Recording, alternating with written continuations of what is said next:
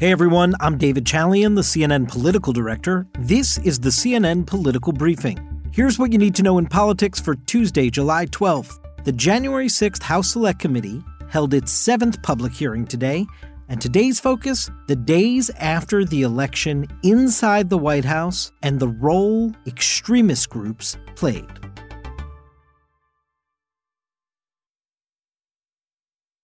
There is one very simple thread from the very first public hearing of the January 6th committee through to today's seventh hearing, Donald J. Trump. That is the focus of this committee. His connection, his responsibility, his culpability, his inaction, his action, and that continued today as the hearing attempted to sort of put forth any and all links between former President Trump and the far-right extremist groups that were at the vanguard of the violence on the 6th of January. Committee Chairman Benny Thompson set the tone early on. You can't turn violent. You can't try to achieve your desired outcome through force or harassment or intimidation. Any real leader who sees their supporters going down that path, approaching that line, has a responsibility to say, stop. One point that Vice Chair Liz Cheney was making early on in the hearing was that December 14th, 2020, the day that the Electoral College convened in the 50 state capitals across the country and cast their ballots and certified the final electoral counts from each state and then shipped those off to the Library of Congress and the Congress itself. That should have been the end of this process. That is clearly not where Donald Trump believed the process should end. And it is from there, in the lead up to the weeks ahead, to that January 6th moment of the sort of pro forma congressional action of finalizing the Electoral College count that Donald Trump and his allies saw as the new target, as the new date to circle on the calendar for when they think they could complete their attempted coup. And Liz Cheney, once again with Donald Trump square in her sights, says there is no excuse for the former president's behavior. President Trump is a 76-year-old man. He is not an impressionable child. Just like everyone else in our country, he is responsible for his own actions and his own choices. No rational or sane man in his position could disregard that information and reach the opposite conclusion.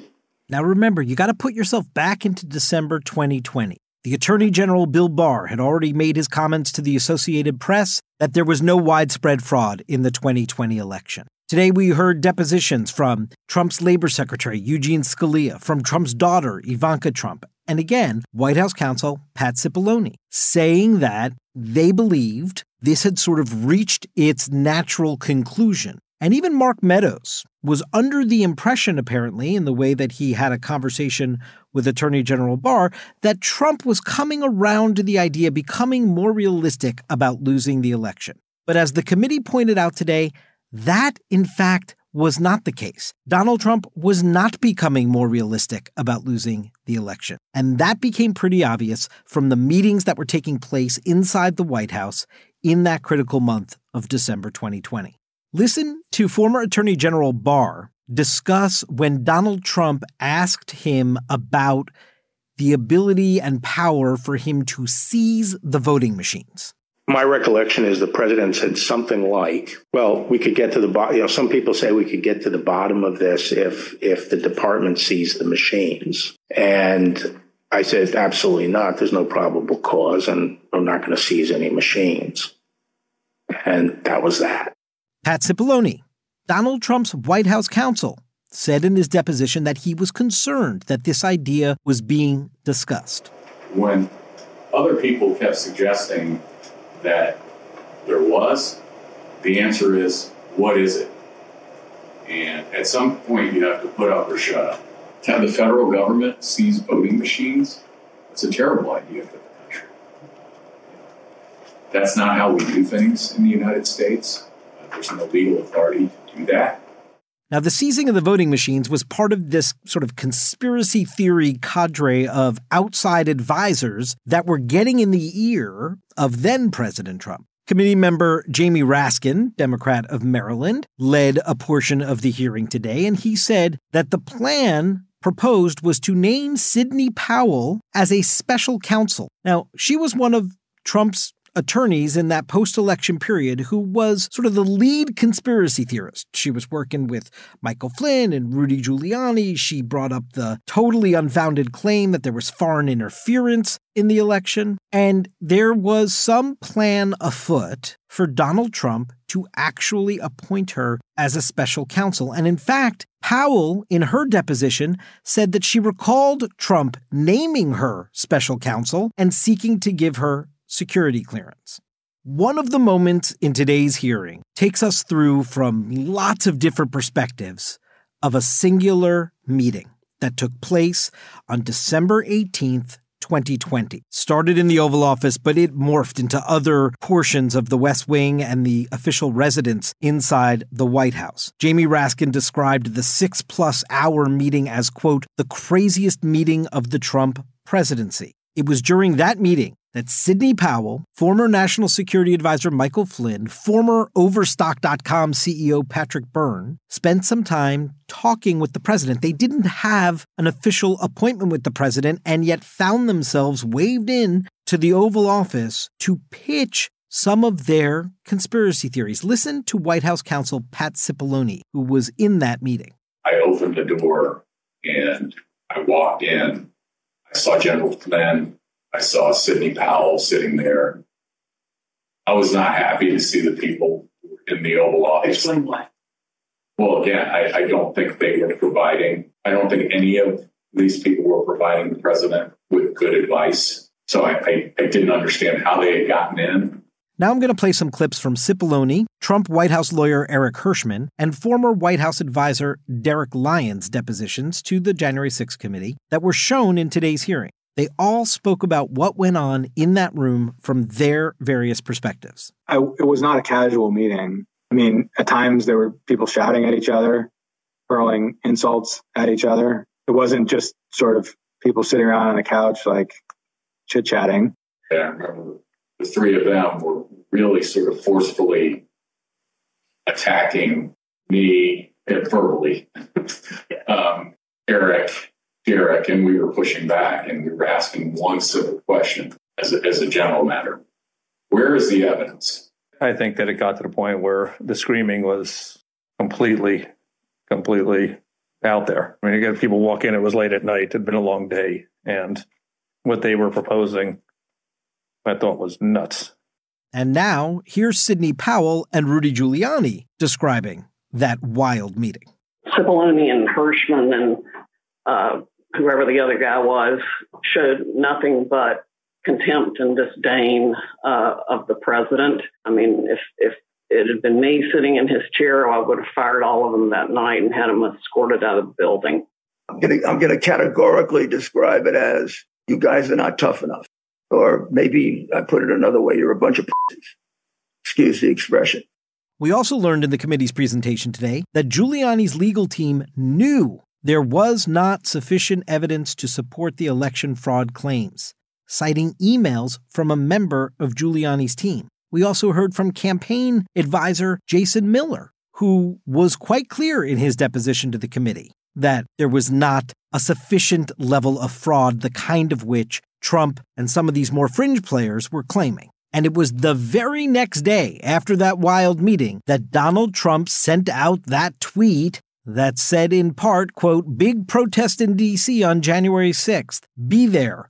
We'll be wild. Here are committee members Stephanie Murphy and Jamie Raskin. This tweet served as a call to action and in some cases as a call to arms for many of President Trump's most loyal supporters. Never before in American history had a president called for a crowd to come contest the counting of electoral votes by Congress, or engaged in any effort designed to influence, delay, or obstruct the joint session of Congress in doing its work required by our Constitution and the Electoral Count Act.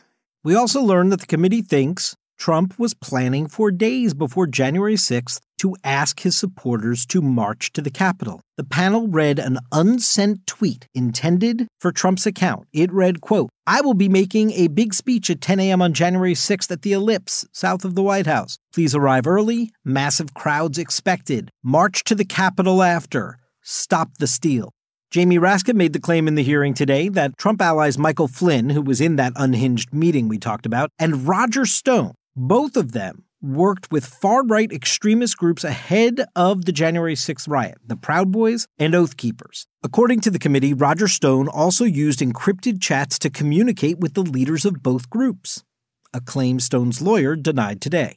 The committee showed pictures of Flynn with indicted Oath Keeper Roberto Minuta and Stuart Rhodes. And there was some pretty compelling live witness testimony today as well, with two former Trump supporters, committed Trump supporters, one of whom has pleaded guilty to entering the Capitol illegally on January 6th. His name is Stephen Ayers. He told the committee that he was on social media all the time. He followed President Trump and believed very much in what the president was saying, and he felt the need to go to Washington, D.C. on that day. He said he no longer believes the election was stolen, and he has since deleted all his social media and started doing more of his own research in the aftermath of the 6th. There's no way you can keep something like that quiet, as big as something like that, you know, with all the lawsuits being shot down one after another. That was mainly what convinced me. Would it have made a difference to you to know that President Trump himself had no evidence of widespread fraud? Oh, definitely. You know, who knows? I may not have come down here then, you know. Jason Van Tatenhoff also testified publicly at the hearing today. He used to be a spokesman for the Oath Keepers. They may not like to call themselves a militia, but they are. They're a violent militia. I think the best illustration for what the Oath Keepers are happened January 6th. When we saw that stacked military formation going up the stairs of our Capitol. What it was going to be was an armed revolution. I mean, people died that day. This could have been the spark that started a new civil war. Raskin asked him what the Oath Keepers saw in Trump. They saw a path forward that would have legitimacy. They saw opportunity, I think, in my opinion, to become a paramilitary force. I think we've gotten exceedingly lucky that more bloodshed did not happen because the potential has been there from the start. The loss of life was, and as tragic as it is, that we saw on January 6th, the potential was so much more. I do fear for this next election cycle.